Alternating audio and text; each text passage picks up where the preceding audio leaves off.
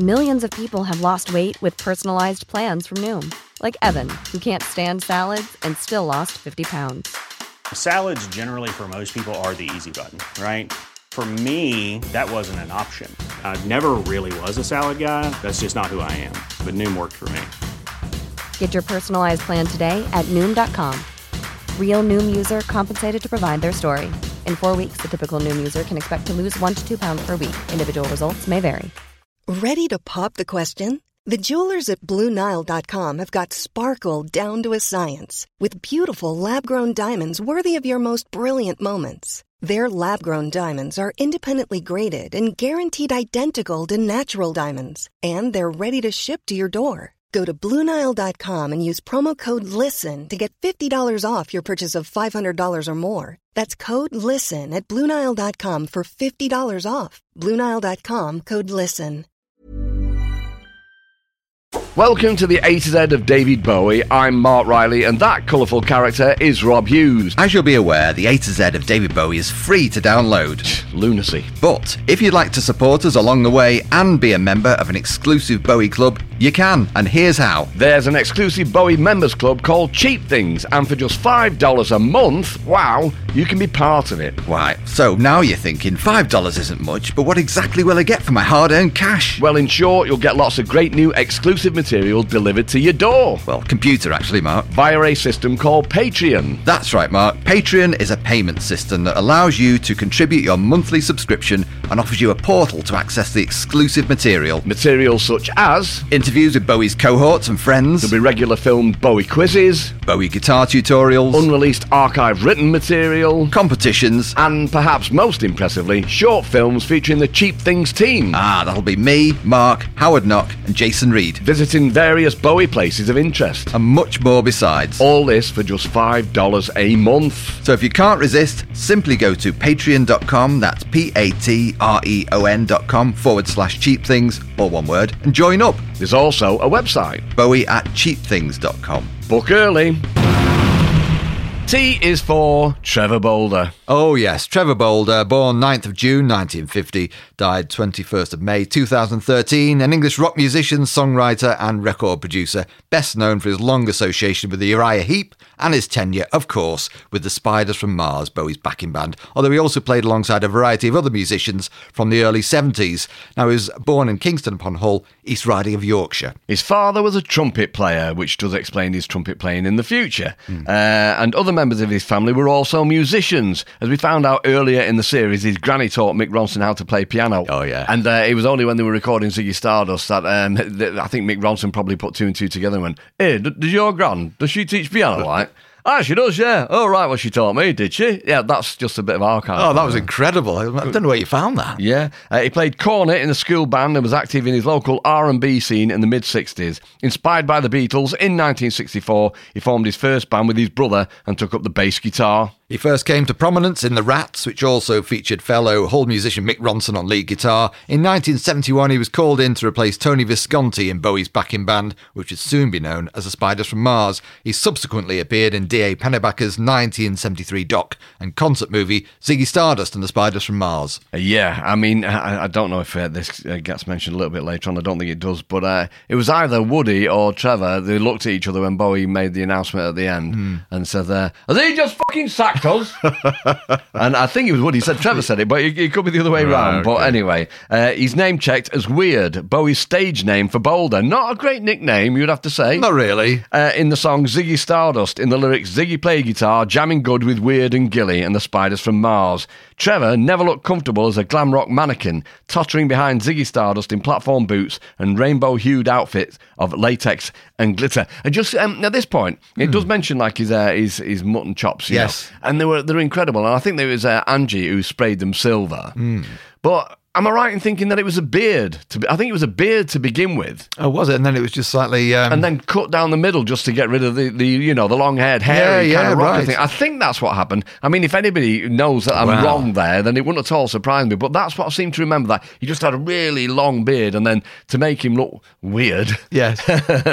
as his nickname would suggest, Yes. they just cut out around his chin and, and made him into long, really, really long. If Yeah. you think about him. Remarkable. Well, that's a good story. I didn't know that story. Oh, it might not be right, but I think it is. His bass and occasional trumpet work appeared on the studio albums Hunky Dory, The Rise and Fall of Ziggy Stardust, Aladdin Sane, and Pin-Ups, the Spiders' swan song with their leader. He went on to play on Mick Ronson's 1974 album Slaughter on 10th Avenue, which got to the uh, top 10 in Britain, and in 1976 he joined Uriah Heep, replacing John Wetton. So I did go and see Uriah Heep, and I don't like them at all. No. And I went to see him just because Trevor Bolder was in them, and uh, and I watched Trevor playing, just watched him for around about twenty minutes, and then left. 'cause Did you? I really didn't like it. And I, it, I mean, one of my favourite bands in the world ever is uh, the OCs, and John Dwyer, the leader of OCs, he's mad on Uriah Heep. Hmm. Yeah, he is, and uh, and so I bought that. Do you know the funny first album that they, they put out? So it looks like a Hammer horror kind of one of those, one of those pan books that used to be able to buy in the seventies. Yeah. So it, you will know the cover. I'm sure it's it's just a, a close up of a face, and it's got cobwebs all over it. Oh, okay, right. I think another one. Yeah, yeah. And uh, musically, it's not far removed from, you would say, perhaps Deep Purple. Okay. And the lyrics are atrocious, and that that's and that's kind of my um, and, that, and I think that's probably their best album. Is that right? I think I think possibly.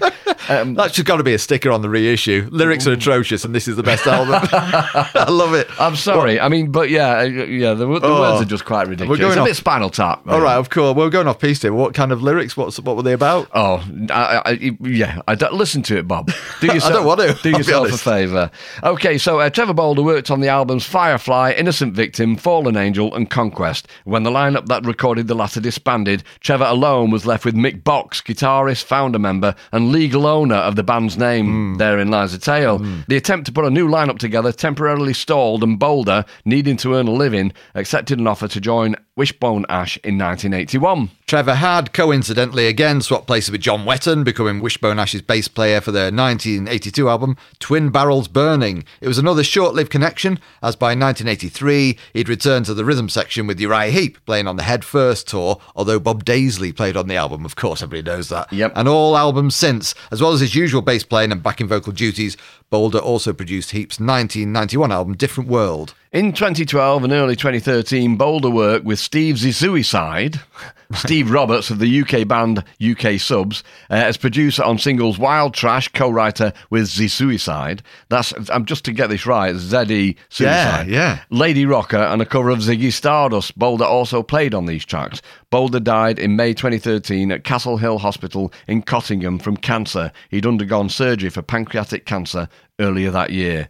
Uh, it's just a, a real tragedy, and you know, Yeah, obviously, uh, we know that um, uh, Holy Holy are out on the road, and it's and it's the, they do the Man Who Sold the World magnificently, and they do Ziggy brilliantly. Mm. Yeah. and it is Woody and Tony Visconti, and of course the uh, the pairing of the guys getting back together again from the Man Who Sold the World. It all makes sense, but there was talk earlier on of um, them actually doing a similar kind of thing, but with Trevor Bolder. Yeah, yeah. Uh, but Trevor passed away, and so it never came to pass. Anyway, no, it this is a look at Okay. Trevor's work with and without Bowie, and it's from the Let It Rock website, okay? And it's an interview uh, with Trevor. So the question is asked Trevor, what initially inspired you to become a musician? My father, he answered, he was a musician. He was a trumpet player. All my family are musicians, two brothers, all my father's brothers. My grandmother was a musician too. One of my aunts was a dance teacher. My other auntie was an opera singer. So you had to be a musician in our family. If you weren't one, then you were a failure.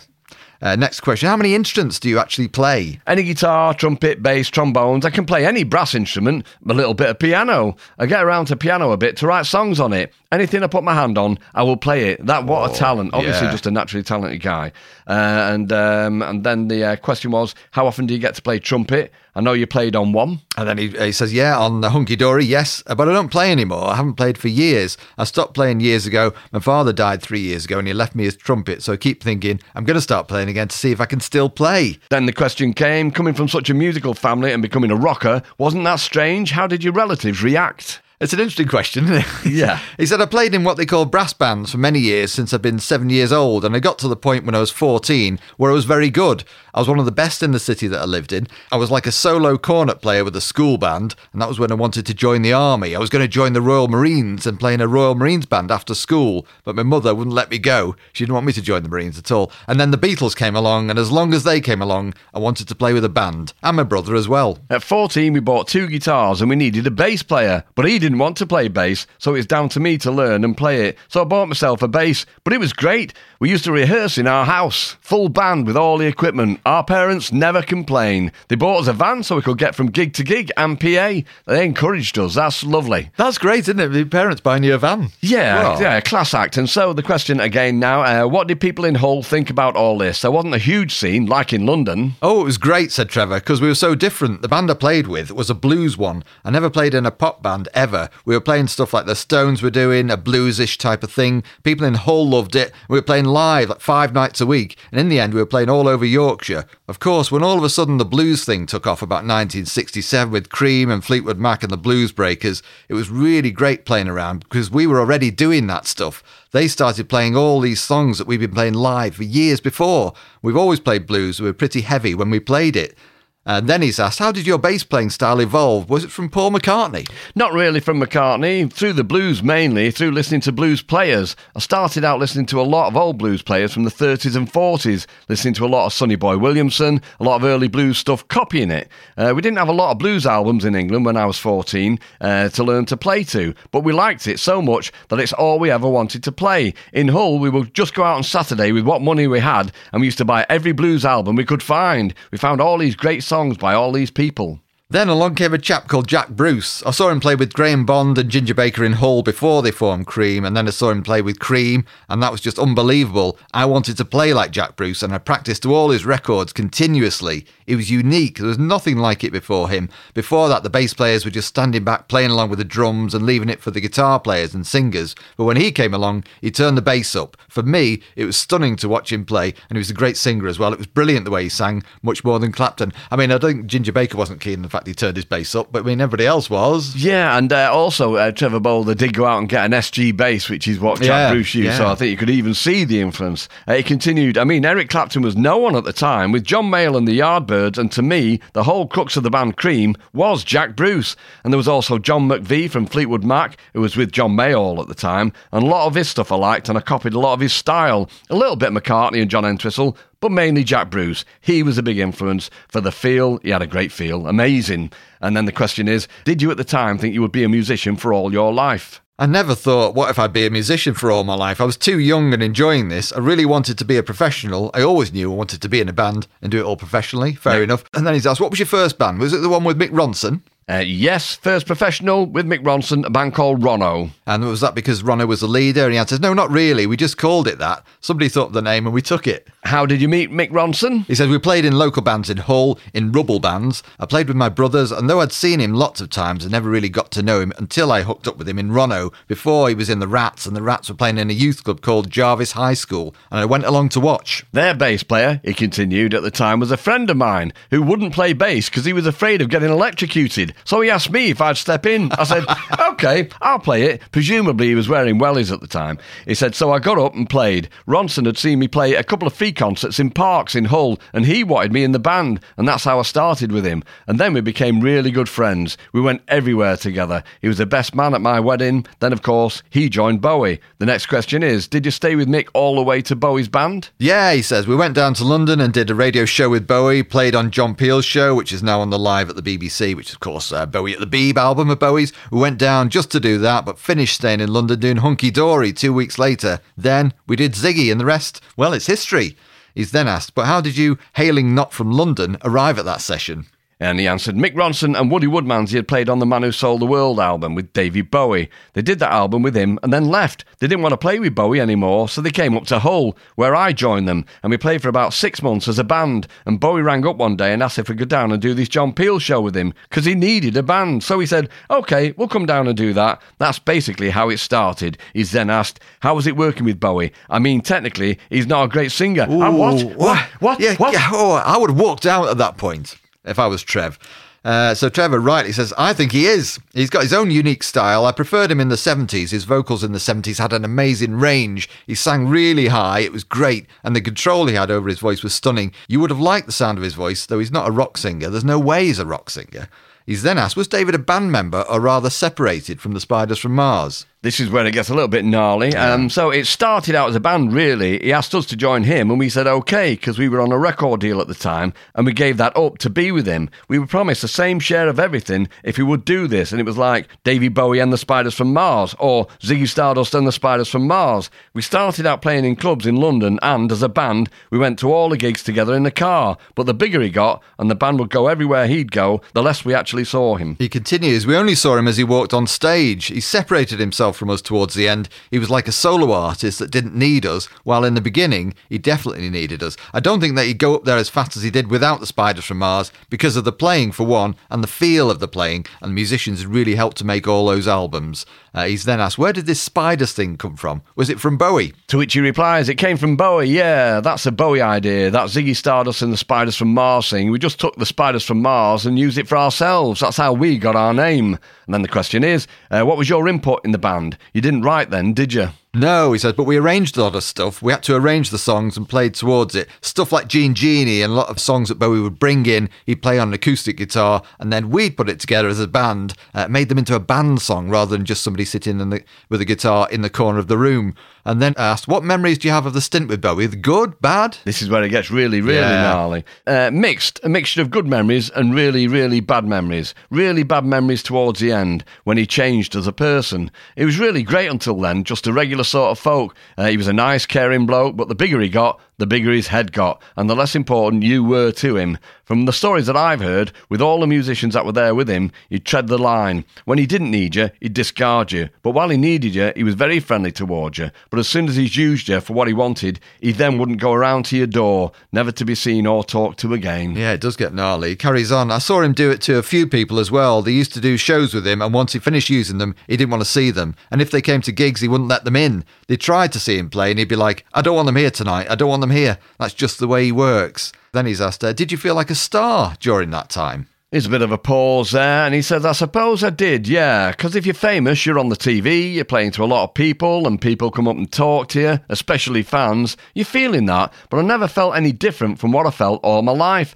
I mean, I didn't think particularly I'm a star. It was just me. I was getting all this glory stuff, which is a lot of bullshit, but I still was the same, indeed. And here's where it gets really poignant. Uh, he carries on. He says, But the worst point was when it all finished. Being out of work, being penniless. In the end, we had no money, and I had a family, and Bowie didn't really care about that. He didn't give me any money, so he didn't give me a percentage of what I was on. He just let me suffer, which I thought was nasty. So that's a really bad memory. I'll never forget what he did then. So do you know? I mean, and, and he does talk about the uh, the money that he's owed in a short while. Yeah. But the story is that I know that the spies were told you're not getting much money uh, on the Ziggy tour. You know, Mm. you, you'll get by, and you'll get all of you, as we know, all of the stuff that you would need at uh, the hotel on expenses. Yes, yeah. But at the end of the tour, you'll have enough money to buy a house. That's what they Mm. That were was the told. promise, wasn't it? Yeah. And that was a carrot being dangled. And of course, because of the the frivolity with the money and the expenditure, which was just outlandish, we'll talk about it in a bit. Uh, there was no money to give it to him, so uh, it, it's just. But it, he seems like such a sweet. I never ever met Trevor Bolder. He's, he's the only one of the spiders that I never met, and he seems like such a sweet fella, doesn't he? He does. I tried to interview him a few times, but he was so elusive. And I don't think he really liked talking about Bowie. Uh, and then I think at one time, I think he did say uh, for one of the magazines, I think it was for Uncut magazine, we were trying to get him. And he said, Yeah, you know, I'll talk, but I want like 150 quid. Right. Which is like, you know, and, I, and kind of heart went out to him really, but it was just it was just the one that got away. I wish I'd done it. Yeah. You know? Yeah. But uh, as you say, he just seems like such a genuine, sweet fella.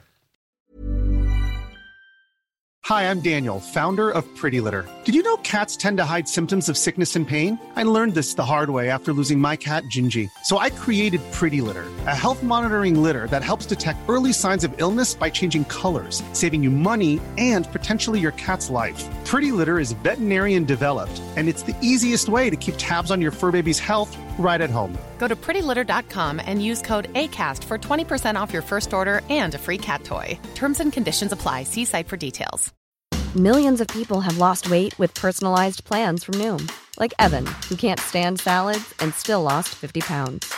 Salads, generally, for most people, are the easy button, right? For me, that wasn't an option. I never really was a salad guy. That's just not who I am. But Noom worked for me. Get your personalized plan today at Noom.com. Real Noom user compensated to provide their story. In four weeks, the typical Noom user can expect to lose one to two pounds per week. Individual results may vary.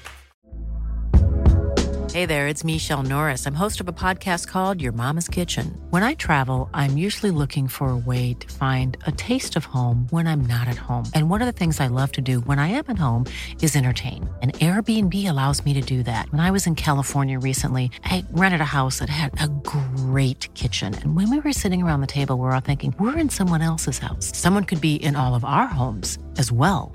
If you have a home, but you're not always at home, you have an Airbnb. Your home might be worth more than you think. Find out how much at airbnb.com/slash host.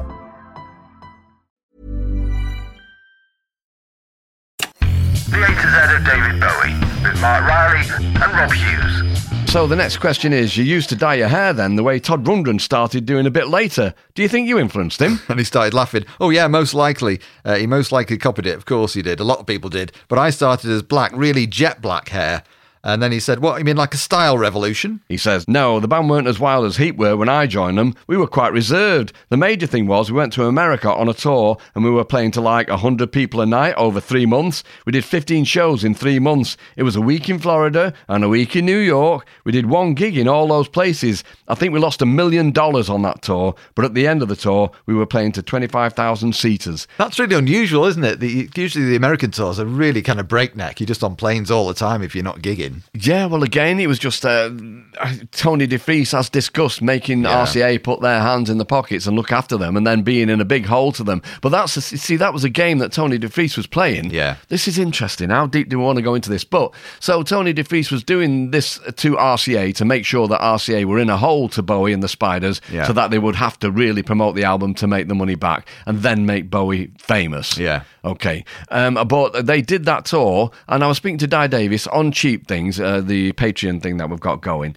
And uh, it's a three-part interview with him, and it, I was talking to him for an hour and forty minutes.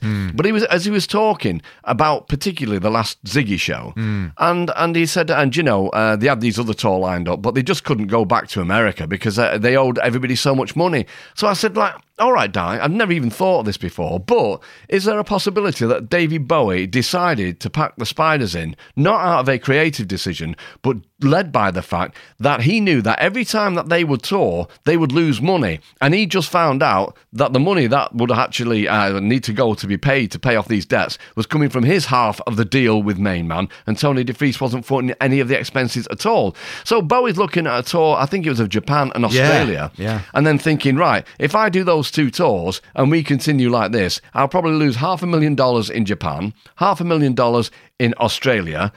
That's me another million in, in the can. And then also, could we go back to America? I'm just gonna I'm just gonna pull the rug on this because I cannot do it. You know, it would have it would have been even worse financially uh, if they had done those tours. And I just wondered, and I said to Dai, do you think that he wasn't, as he's always kind of like professed, that Bowie thought, no, I've had enough of Ziggy, I'm going to kill him now. And Dai said he was always going to kill Ziggy. Of course he was. Yeah. We know that he was a character, but he, he, you wonder why um, Bowie allowed these tours to be set up. You know, with a view to doing them, because that's at the end of that gig. Woody and Trevor both thought that they were going to be going on to doing Australia and Japan. Yeah, of course, yeah. And then they find out the very last minute at the very last show and all that that the band has split up. But would Bowie really have let somebody go to all of the um, the lengths to to organise these tours of Japan and Australia, and then supposedly going back to America? Would he let them do that if he was if he really just wanted to creatively um, pack it all in? I I personally do think that it was led a financially led decision, and it happened sooner than it would have done. It would have happened, but it happened sooner than it would have done, and maybe the Spiders uh, would have got another year out of it, and maybe they would have come back to the UK, and we could have seen them. Bob. Yeah, it's a really intriguing possibility, isn't it? That, as you It say, is. it was driven financially rather than, than conceptually. Yeah, I mean, you know, and, and Dai said, "Well, yeah, maybe, maybe there's a bit of both." So, uh, and we will, we will never know, will we? But also, it just brings up that thing that uh, was a recurring theme in Bowie's life, wasn't it? That pre- self-preservation thing. He could see what was what was happening. He could see this treadmill he was on and needed to get off it somehow. And it could have just ruined him for the rest of the decade if he just stayed on there. You know, so. Who knows? You know, there are sliding doors moments, aren't there, in everybody's lives? You know, parallel universes and all the rest of it. Well, if you think about it as well, and I have thought about this, as you can probably tell. Yes, I can tell. when when, when I, I put the phone down today, I was like, oh, God, let me try and work this out in my Yeah. own mind. What could have happened? And then if you look at the, uh, what was Bowie's next step, well, he did he did the 1980 floor show, Yeah. which w- he was hoping was going to help him in America and, and, and, and pave the way to go back and maybe make him already a bit more successful than just a touring. Yeah. Uh, but also, he did pin-ups. Yeah. Now, pin-ups was easy to do because he didn't write the songs, Yeah. as we know. And he went in. He had uh, he had uh, Mick and Trevor with him. Funnily enough, not Woody. He'd had enough. Um, Mm. We'll get to that in a minute, I think. Um, but that was a holding operation and made loads of money. Yeah. And so that will have paid off a lot of his debts. And he probably thought, right, I can go back to America now and try and do it again properly with this new band. And so it all makes sense. You know, he would have, Pinups will have helped him out enormously because there wouldn't have been much expenditure. It didn't take him long to do. Because I know that also the thought was, um, and Dai was saying, what's he going to do, Bowie? It's going to take him nine months to write another album and Mm. then go and record it. Well, he didn't because he just did a load of other people's tunes. Yeah, yeah. So I, I, you know, you look at pinups and think, why did you do that? And it's a great record. I do love it, but you, you have to think that really the bottom line is that he did it just to pay off a load of his debts, really, and then just get himself on an even keel. Get rid of Tony DeFries and then start trying to get his, his world in order, which he didn't actually manage to do once he'd read all the small print until Let's Dance in Yeah, 1983. that's right. Went on for a long time, but yeah, in no, in that sort of light, pinups makes perfect sense, doesn't it? Yeah, Seems it to be- does. It, all it- all the jigsaw pu- uh, pa- parts of the jigsaw puzzle do fit together in- Yeah, in, in, it's- in that scenario that I've kind of come up with. And it, and yeah, it was just it wasn't a flight of fancy. It is kind of considered and thought about, but it might still be wrong. Uh, okay, so back to Trevor then, bless him. Uh, and the question was, you weren't sacked, right? Uh, what was the reason for leaving? He said, I wasn't sacked. Uh, Woody was fired because Woody decided he'd had enough of Bowie's attitude and stuff, and his manager, me and Ronson, went on to do pin-ups, as we just discussed, after Woody was fired with Aynsley Dunbar on drums, and then Ronson went solo, and I went with Ronson to do his solo albums. Then Bowie did Diamond Dogs, and he didn't use us, he just phased us out more than anything else, uh, the whole thing. We were phased out of the scene, but many still think it was indeed the best band he'd ever had, the Spiders from Mars. He's then asked, having left with Ronson, you and Woody did an album as the Spiders from Mars, though. Did you think it would be as big as with Bowie? Of course we did. Laughs. Nah, we got two guys in uh, from Newcastle, uh, Pete McDonald to sing and Dave Black to play guitar. He's a very good guitar player and Pete's a very good singer. He sounds very much like Paul Rodgers. The album that we did, I suppose, was a good album, but it was not in the Bowie vein of that time. So many people bought it thinking it was going to be another Ziggy Stardust album, while we took to the music in a different way. Then he's asked. So the call from Uriah Heep came right after the Spiders broke up. Did you have any other offers? Not really. He says, I moved back to Hull, to my hometown. I was going to put together another band, myself, with some people from Hull, which never really materialised. I had a few musicians lined up and stuff, but it never came about because the uh, Uriah Heep offer came in. He says that when I joined Heep, I suppose I'd not been playing in that style, but a different type of music. They had Gary Thain before that, and John Wetton. And Gary was another bass player that was not restricted in what he wanted to do. He just played stuff he wanted to play. Heep's style of music that had changed by the time I joined from the earlier stuff. I mean, take Firefly and compare it to The Magician's Birthday. That's a different style altogether, but I was left to play what I wanted. Yeah, then he's asked, Didn't Ken Hensley tell you what to do? Well, says Trevor, he couldn't restrict me. He was too busy getting on playing his keyboards and doing his bit. Later on, especially with this band, I actually progressed my playing even further because we had better songs that opened up more room for bass playing, as well as uh, any of the old songs we did, like July Morning. So I used to do what I want and get solo stuff off now and again. Uh, he's then asked, How did the Heep offer come along? Was it through the record company or some acquaintance? No, it came through Woody Woodmansey. He rang up one day and said, There's a band called Uriah Heep looking for a bass player, because he was on Bronze record label at the time, same as Uriah Heep. I'll put you forward. Do you want it? So I said, Yeah, okay. And I rang up, I think, Ken Hensley, who told me to learn July Morning and Easy Living. Simple as that. Uh, he carries on. I went out, bought the record, learnt them, went to the audition, played those two songs straight off, and then we did the jam thing, uh, the blues thing for a while. That was the audition. I turned out to them and said, Look, you better tell me now whether you want me to join you or you want me to go. I don't want all this, we'll call you next week business. I'd rather you say no now if I'm not right, and I'll just go away and get on with what I'm doing in Hull, which is forming another band. And they made me sit down and said, No, no, no, you don't, you're in. And so I got the job right there.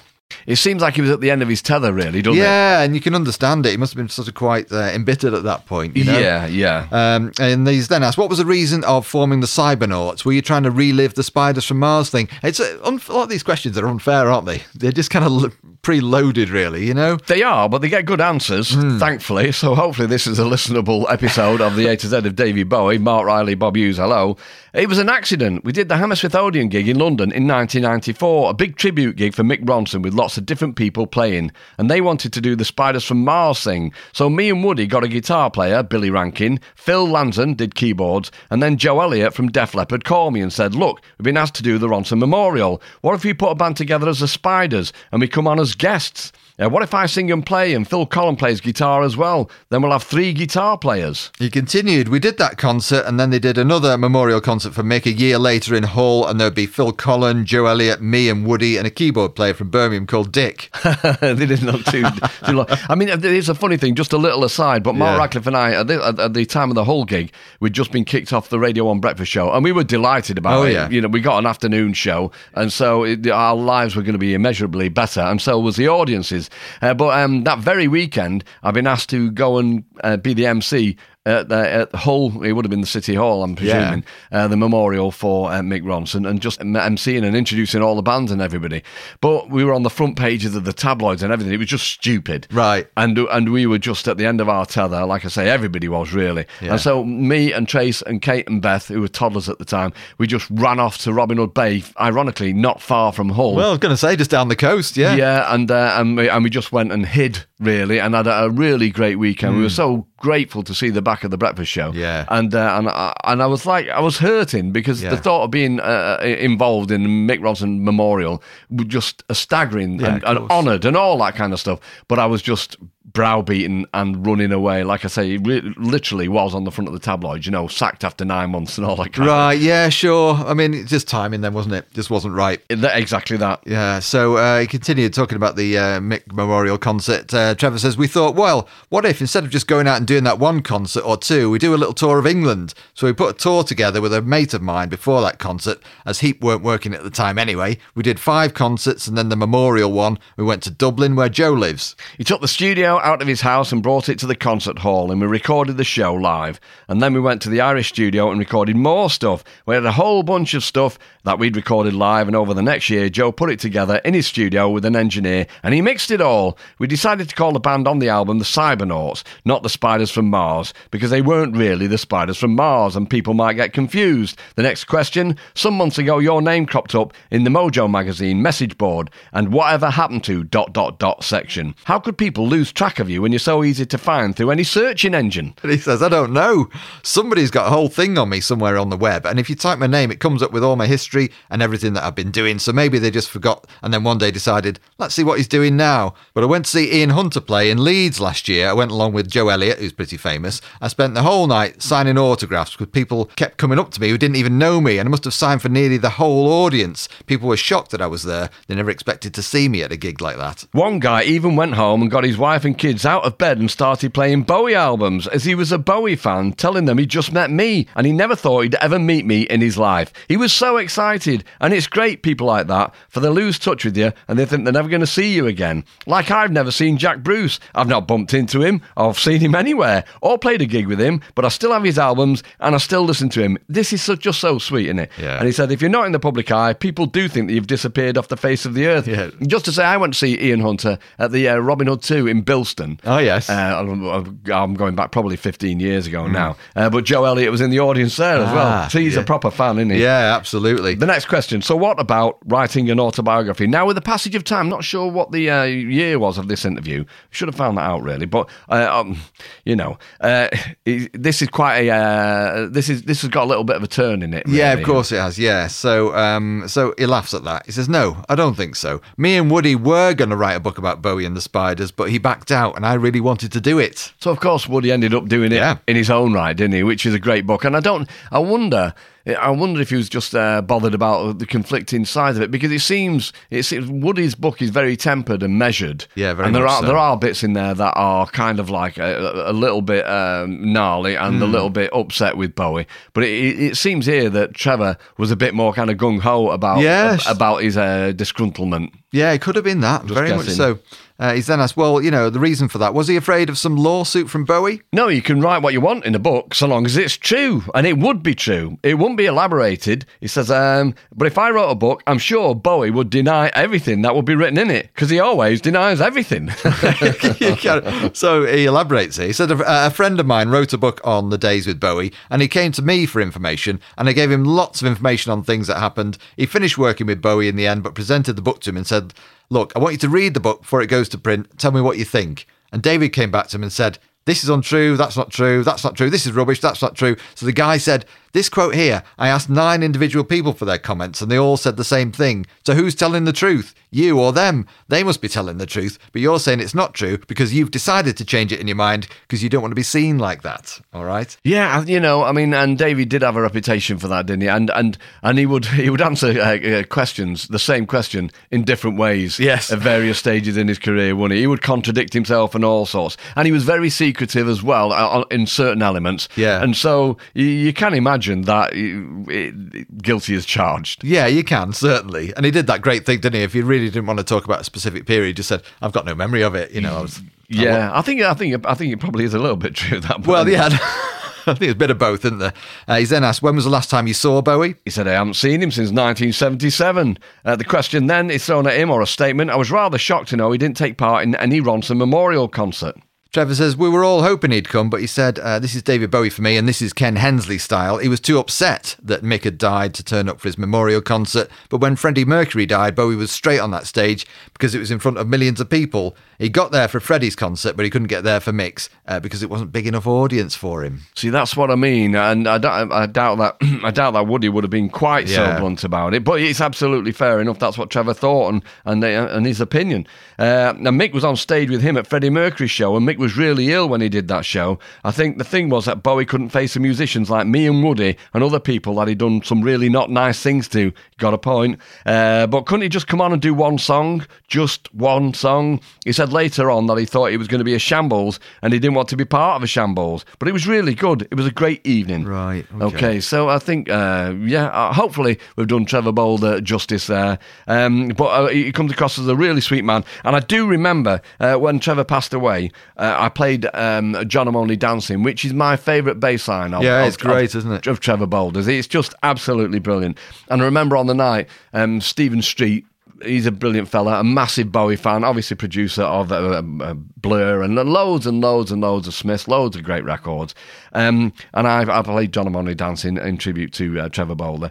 And and it was great. Stephen Street just tweeted, he says, I knew Mark Riley would play this one. This is Trevor Bolder's best bass line, and it's my favourite too. So, uh, and, and, you know, God bless you, R.I.P. Trevor Bolder. The only time that I saw um, Trevor Bolder playing live, apart from uh, going to see Uriah Heep and not really lasting, Yes. was on the Slaughter on 10th Avenue tour. Ah, of course, with Ronno, yeah. And I I just remember, I was right near the front, luckily, but I do remember that the bass just, it was one of those bass frequencies that rattled your chest. Right. Not, I- I've not really um, uh, come across that many times. I've been to thousands and thousands of gigs, and quite often it's too loud, or the guitar might be a bit toppy and painful. But it was one of those, and it has happened before, but not, as I say, not often. Your whole rib cage is just rattling with every note that is thrown out. It was so thunderous Yeah. and uh, and, and an amazing bass player. Uh, so yeah, Trevor Bolder, R.I.P. So that's it for this episode of the A to Z of David Bowie. But once again, before you go, If you'd like to support us along the way and be a member of an exclusive Bowie club, you can, and here's how. there's an exclusive Bowie members club called Cheap Things, and for just five dollars a month, wow, you can be part of it. Right, so now you're thinking $5 isn't much, but what exactly will I get for my hard earned cash? Well, in short, you'll get lots of great new exclusive material delivered to your door Well, computer actually, Mark. via a system called Patreon. That's right, Mark. Patreon is a payment system that allows you to contribute your monthly subscription and offers you a portal to access the exclusive material. Materials such as Interviews with Bowie's cohorts and friends, there'll be regular film Bowie quizzes, Bowie guitar tutorials, unreleased archive written material, competitions. and perhaps most impressively, short films featuring the Cheap Things team. Ah, that'll be me, Mark, Howard Knock, and Jason Reed, Visiting various Bowie places of interest. and much more besides. All this for just $5 a month. So if you can't resist, simply go to patreon.com, that's P A T R E O N.com forward slash cheap things, or one word, and join up. There's also a website. BowieCheapThings.com. Book early.